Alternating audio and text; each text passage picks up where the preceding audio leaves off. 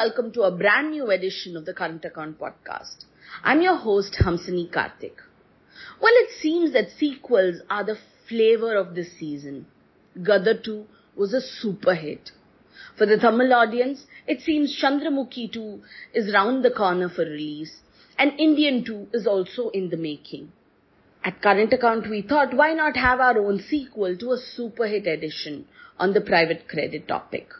Joining us to discuss on this is Nilesh Dhedhi, and he is the Managing Director and CEO of Avendus Finance Private Limited. Thanks so much, Nilesh, for taking your time out. Hey, Nilesh, thank you so much for joining in. We're here today to talk about a very uh, interesting topic, something that's been catching the fancy of a lot of our leaders, a lot of people in the industry, including you, a lot of people on the other side wanting to avail this facility. And we're talking about private credit here you can just start with what private credit should mean to a very normal audience, and then we'll take it forward from there, Nilesh. Sure. Thank you, Hamsini, for inviting me. I'll start with a very basic uh, thing in terms of what private credit is. I mean, generally, while there is no standard definition, uh, mm-hmm. generally private credit is something which is traditionally has been the non-bank debt. Okay, yes. so anything where banks are not giving the debt, is what generally falls into private credit, along with it not being the public debt, which means that it is not a listed uh, debt instrument, right? Like what you have for a higher rated corporate. So if you exclude bank financing and if you exclude the public debt, which are typically available for the higher rated uh, companies, everything and anything apart from these two in the overall credit uh, spectrum will fall under the private credit possibly one of the reasons why private credit, especially in the last uh, year or two, has been gathering a lot of momentum is also because uh, for uh, some of the startups, including some of the fintechs, this has been an important source of funding. Increasingly, we've seen it in the West. Even in India, that uh, trend did pick up with a couple of names that went into stress, whether to buy out another investor's stake or whatever, or even for uh, regular business opportunities. So, in India, uh, with the startup world, how would you rate this uh, whole private credit experience? Sure. So, uh, see, if you look at private credit as something which is, let's say, not traditional bank debt or traditional lending, now, if we look at it from that lens, then yes, private credit is actually more suited towards the requirements of startups or fintechs, right? Uh, because right. by definition, startups may not have the traditional business model or the established businesses. Uh, while mm. typically banks will look at anything which is more standard or which is more mature or which is more established, right? Uh, so they mm. generally like the standardized parameter. Yeah they generally mm. like hmm. standardized parameters kind of a products and because uh, startups are growing at a faster rate or they are changing their business models or they don't have that kind of a vintage uh, typically mm. private credit uh, is more suited uh, to the funding to the startup ecosystem. So that has been one of the main reasons. The vehicle in which it is funded could be anything. I mean, lately, private credit fund, uh, which in India we call it an AIF, uh, is something which has been gathering the pace. Uh, venture debt fund in that uh, category has been someone who has been kind of focusing on the startup ecosystem a lot and has been in the business for last four to five years quite actively. as far as the West is concerned, See, post 2008 crisis, where before that, I mean, whether it's India or whether it's West, a lot of debt mm. requirements were met by the banks or the public market. Right. But after right. that, since right since a lot of regulations came in, right, and uh, there were a lot of mm-hmm. restrictions also on the banks, mm-hmm. in the mm-hmm. West, directly this entire market moved to the fund structure. While in right. India, what happened was that it actually moved to the NBFCs. Uh, that's why you saw a lot of uh, NBFCs coming out post 2009 10. And this private right. credit uh, was mainly uh, kind of, I would say, catered to uh, by the NBFCs over the last eight mm. to 10 years.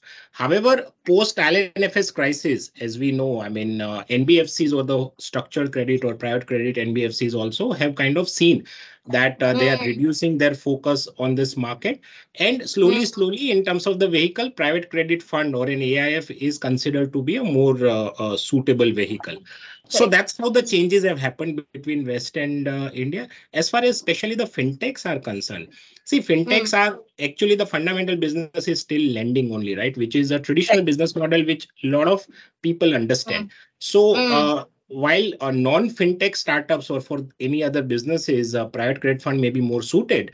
Uh, as far as the fintechs goes, actually you see all the players playing out. So you have banks also who are giving money to mm-hmm. fintechs. You have NBFCs mm-hmm. also who are giving money to fintechs, and you have a funds mm-hmm. also who are giving mm. money to fintech. So fintech within this entire uh, category, I would say, since their fundamental business or underlying business is uh, a, a, traditional lending business, I think still mm. people are able to understand that business model, and that's why you see uh, a lot of banks, NBFC, and uh, also uh, giving uh, money to fintechs we are currently maybe right now funding crisis is not the word to use that uh, funding winter period is sort of we've passed the winter stage but it's not so bright as far as the funding uh, uh, ecosystem is concerned as far as uh, even now. And uh, most of the funds in india most of the private equity money in india has run its course of seven years eight years of gestation some of them would be looking at exits. Uh, do you see private credit as a viable proposition to sort of replace uh, uh, equity with a quasi uh, equity or debt kind of a structure?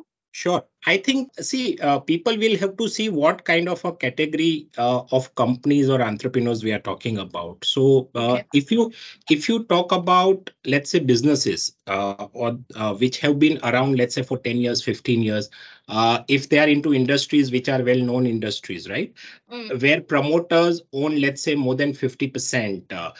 if these are the kind of situation where the future looks more certain or one can predict or there is an underlying mm cash flow and everything.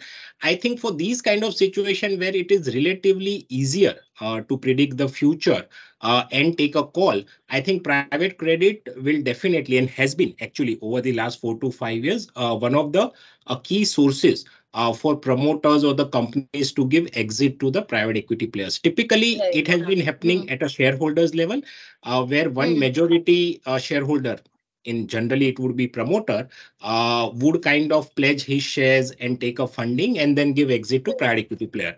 Now this mm-hmm. situation could be for anything uh, whether it's because the fund has run its uh, course in terms of the time period or because the overall market for going for an IPO is not uh, conducive, or maybe there is a valuation mismatch, right? I mean, so fundamentally, there is nothing wrong uh, with the underlying business that uh, private equity player is exiting. It's just that the timeline wise and the valuation wise and the structure wise, maybe uh, sometime uh, let's say later on uh, two to three years it may be better mm. time for a company or a promoter to dilute equity or go for an uh, ipo in this situation definitely private credit plays a very important role to bridge uh, this gap of timeline valuation and other things and then kind of it acts as a uh, tool uh, which can give exit to private equity player and then private credit uh, investment itself gets repaid once the equity round happens or anything any other cash flow comes in right Right. So yes. And uh, one of the other uh, interesting things that I've seen in this market is that this is also a space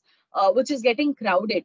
Uh, for instance, private equity money is coming as private debt. Then we have banks through their AIF channels set up private credit market. NBFCs like you are into private credit as well. How do you see competition among each of the three players sort of evolve? and more importantly how do you see you know nbfc's contribution in this to be uh, significant or to be very pronounced so I will break it into three or four categories, uh, uh, like you mentioned. One is the banks, uh, one is mutual funds, one is NBFC, and one is the global private equity funds or the global funds, right? As far as the banks are concerned, typically uh, given the regulations and all, uh, they generally would not probably set up a private credit fund, and we are at least not seeing any banks uh, are trying to set up a private credit fund. Uh, but yes, a lot of mutual funds or AMCs, which might be a subsidiary or which might be an associate of a bank, right? And they are running an AMC business. Yes, a lot of mutual funds are coming into this market and setting up their private credit funds. Uh, one of the key reasons is that in February and March of this year, I mean, there was a change in the taxation, right? I mean, earlier, as you would be aware, uh, the debt mutual fund used to kind of attract a dif- uh, different right. kind of taxation uh, than the credit right. fund. And mm. since that difference has gone away, there is no particular advantage of investing either through a mutual fund or through an AIF. In both the uh, segments, uh, the taxation treatment is same, right? And that's why a lot of mutual funds are kind of now trying to do their credit transaction through an AIF route, which is probably more flexible or which is oriented towards the more sophisticated investors, right? Who understand uh, this kind of a market and can take a call. So that is one of the reasons for, let's say, uh, uh, some of the mutual funds to get into this market. Uh, as far as the NBFCs are concerned, see, as I said, NBFCs are actually the ones who started this private credit eight to 10 mm-hmm. years back, and they were a big player yeah. uh, till three, yes. four years back. So they have that necessary skill set uh, or a understanding or an experience or a track record. Uh, for them, uh, the key reason was the leverage or the asset liability uh, management, right? Uh, because post IL&FS crisis, uh, many wholesale lending NBFCs or otherwise also, generally you have mm. a hmm. restriction on the leverage that you want to take on your balance sheet, right? While a fund structure does not have inherently any kind of a leverage restriction. I mean, a sponsor can put two and a hmm. half percent of the capital. The rest is hmm. in a way taken by the investors, right? While there is a, a, a inherent limitation in terms of the size of the hmm. balance sheet an NBFC can become, right? Given their net worth and the other criteria. And then there are ALM uh, kind of uh, regulations and the mismatches also which which one might have to run uh, and mm. the third is that uh, even in terms of the flexibility uh, given that the banks and nbfcs are generally regulated by the similar kind of regulations uh, generally nbfcs found that there is more flexibility for catering to this kind of a product which requires some flexibility, customization, call taking, and all that. Uh, and that's why they are kind of moving to the uh, AIF structure or a private credit fund structure. Uh, right. So that's as far as the NBFCs are concerned. As far as the global funds are concerned, see, uh, while there have been many foreign funds who have become active in this market, there are a lot of PE funds who globally run credit strategies as well, right? I mean, who right. are earlier not right. present in India. Apollo so Global would... is supposed to be one of the uh, bigger ones doing so. Correct, correct, correct. And the reason is, as I mentioned earlier, that post 2008, I mean, all of, all the PE guys, if you see their global uh, credit strategies, also all of them were set up post 2009 crisis. Uh, so uh-huh. why?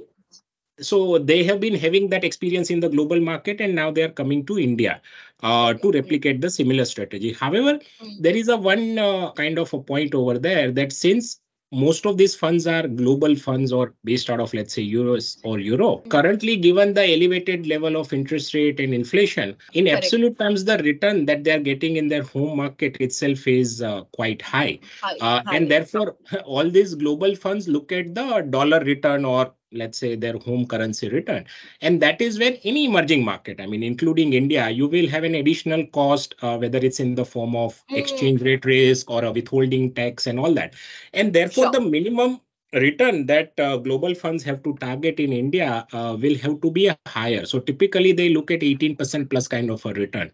Uh, and therefore, if you see the uh, foreign banks, prop desk, or global funds, or private equity funds credit strategy, all of these guys would mostly be focused on the a special situation kind of funding or a high yield performing right. credit or a stress or a distress mm. kind of funding, mm. right? Mm. Uh, also, mm. because they generally look at the large ticket sizes. I mean, they don't play on multiple transactions with a smaller right. ticket size, and those kind of opportunities are or have been available in last two three years. Uh, a lot many on the stress, distress, or a special situation side. So I would say that's how I mean all the people are looking at the private credit market, and they kind of are looking at for this particular reasons earlier in the conversation you mentioned about uh, nbfcs and you made a very interesting point out there on how nbfcs between 2008 and 2010 saw a flush of liquidity coming in a lot of money going into this space and they were the original uh, og's if we could use the term of private credit even a decade back but what has also simultaneously happened, and more so post IL&FS,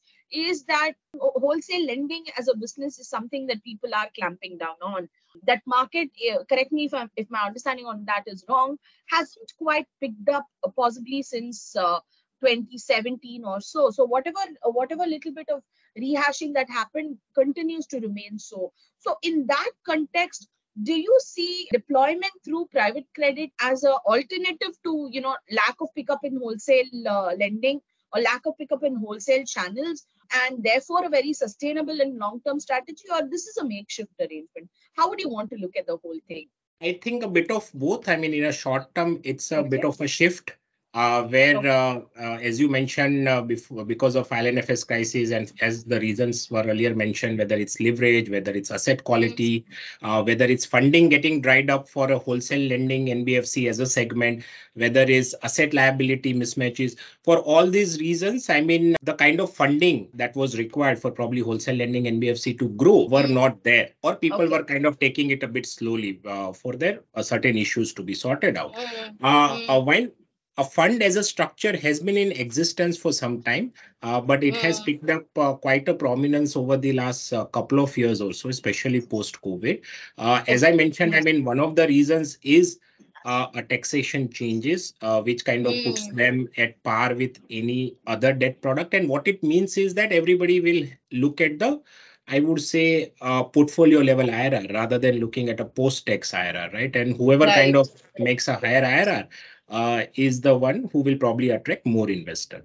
Second right. thing is that uh, uh, which is also very important uh, for this shift is because of the domestic pool of capital uh, which has kind of significantly got enhanced in last two to three years and this is mainly the mm. hnis right uh, and there is a lot of liquidity in the domestic hnis market and they have become uh, i would say uh, quite interested uh, in this asset classes as a part of their overall asset allocation.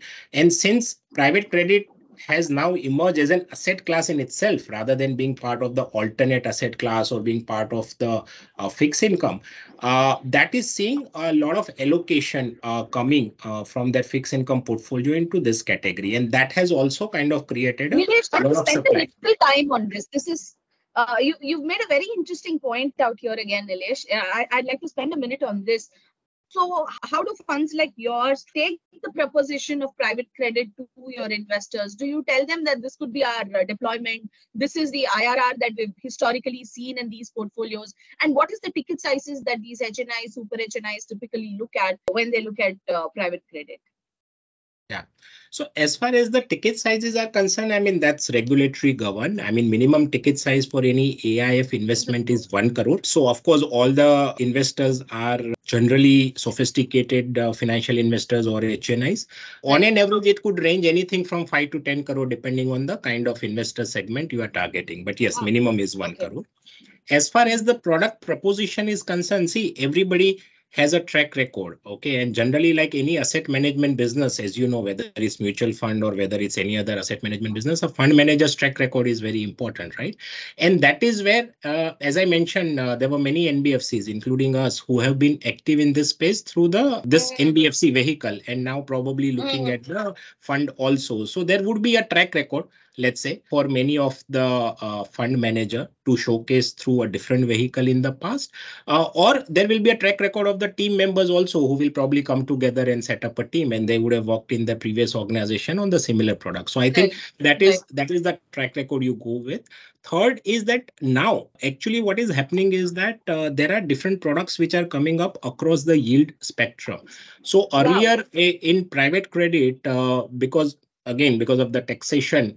Uh, unless you generate a minimum level of a return on a post tax basis it was not making any significant difference to the investors uh, return.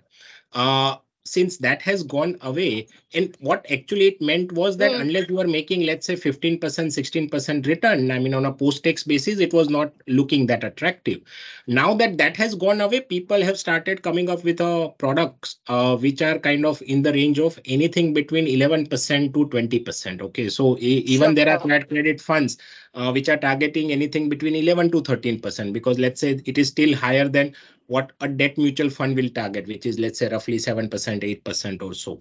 Uh, then there are funds which are targeting uh, what we call mid yield funds, which mm. are 14 to 16%. Then there are funds like us who target high yield, which is 16 to 18. Then there are special situation funds who target anything between 18 to 20 percent IRR. And then there are uh, stress or a distress fund who target anything which is above 20%. So what is happening is that at all yield uh, bucket, uh, there is a uh, there is a product which is coming up. So depending on investors' appetite, uh, for risk and return and as a part of their allocation they will look at that i will invest let's say some portion in venture debt fund i will invest some portion in performing credit fund i'll invest some portion in probably special situation fund so that is how this entire proposition and the allocation is changing uh, with people coming out Oh, with a okay. specific product If I can ask you further on this, Nilesh, uh, how have you seen allocation toward this particular instrument uh, uh, in percentage terms? Let's put some number perspective here. Uh, increase in the last uh, two years, or at least post pandemic, because that's when I, I think even on the tax front we started getting more clarity. And now I would want to believe uh, that most of the tax related things are sort of well taken care of. We can there, there isn't any fresh tax surprises that one could see on this.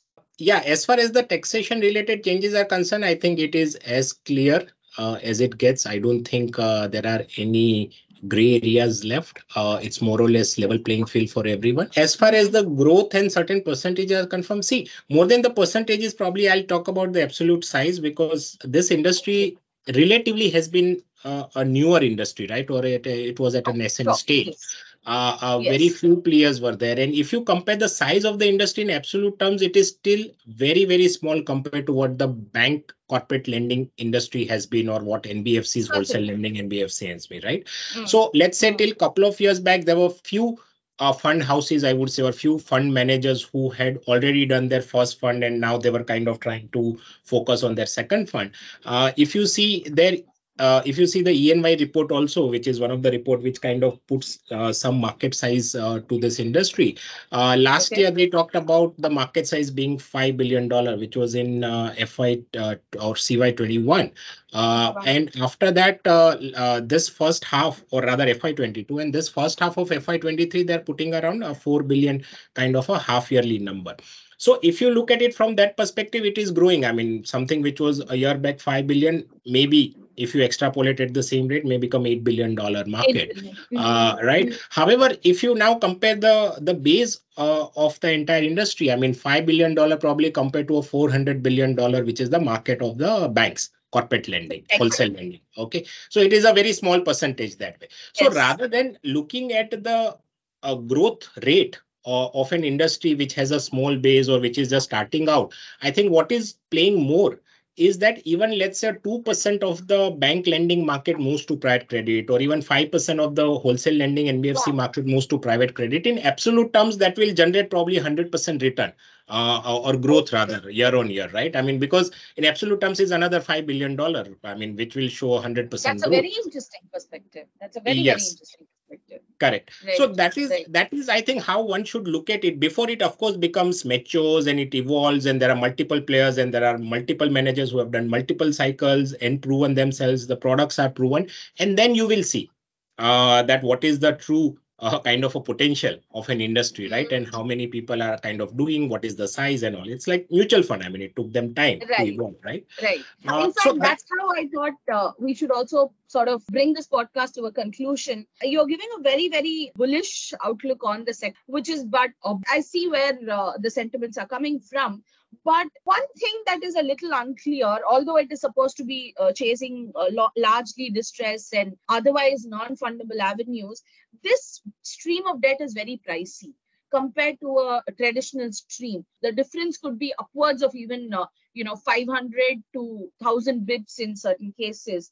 In that case do you see this as a long term sustainable market? Are we making a new market for these funds to stay for a stay forever So I think I'll answer it in two parts. What was the case maybe till six months back, nine months back, and what it could be in future.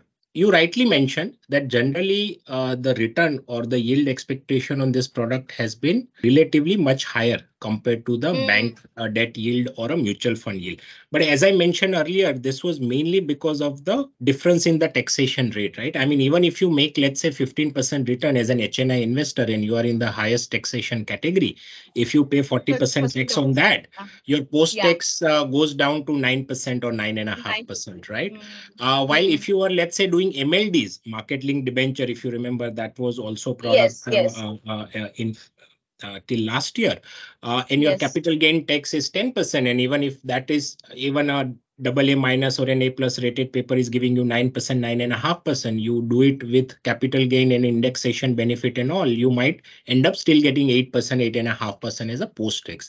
So the difference yes. in the post tax rate that you are getting was hardly 1% mm. to 2%, which was not exciting enough for many people to look at this product. But because right. of that, the reverse was true, which meant that for people to make that post-tax return significantly higher or to attract invest investors, mm. uh, they had to necessarily target 17 and 18 percent kind of a return, and that's why the products in which private credit players were playing were also the similar product, which is high yield right. performing credit, special situation, stress, distress, right?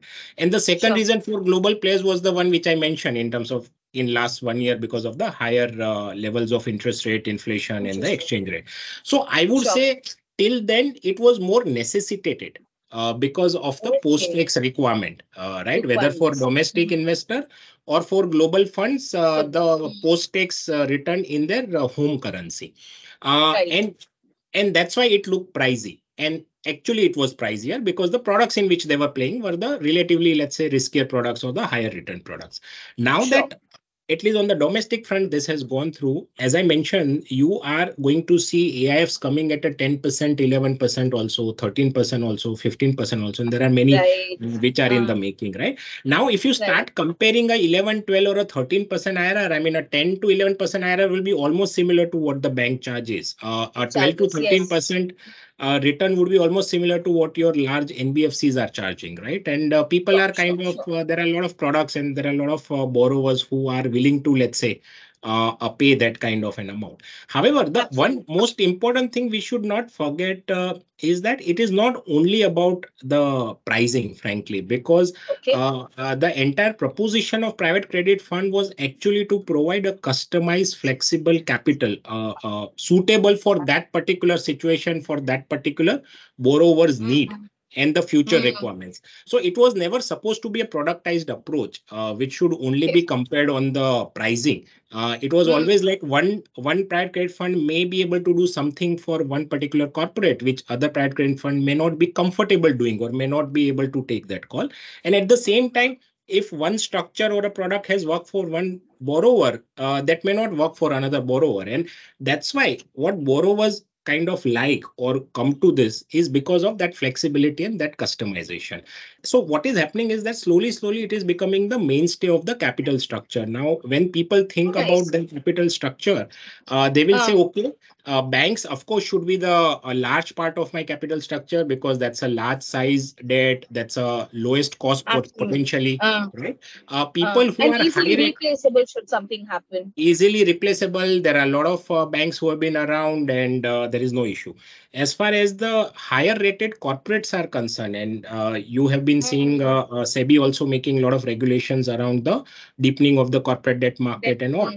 Mm-hmm. As long as you are AAA or a double A rated or a double A plus, I mean, there is a mutual fund market or there is a uh, listed NCDs market, yeah, right, where yes. you can go to the retail investor and raise money at a fairly cheaper rate uh, relatively yes. okay so those yes. issuances happen at 8% 9% depending on the rating so these are the two traditional uh, form of uh, capital available but that is not available for someone which is let's say a mid market company or which is a rated or which is triple b rated or which wants money in a particular structure or for structure. particular mm-hmm. end use requirement which banks can't give uh, they can only yes. give for capex or working capital now for them the opportunity loss of not having this capital of not doing that project or that business is much higher than the rate which they are willing to pay and that's why mm. they are hmm. okay to pay uh, whether it it is 16 17% which was the case or 12 13% because the return that they are making because of this flexible capital is much higher than the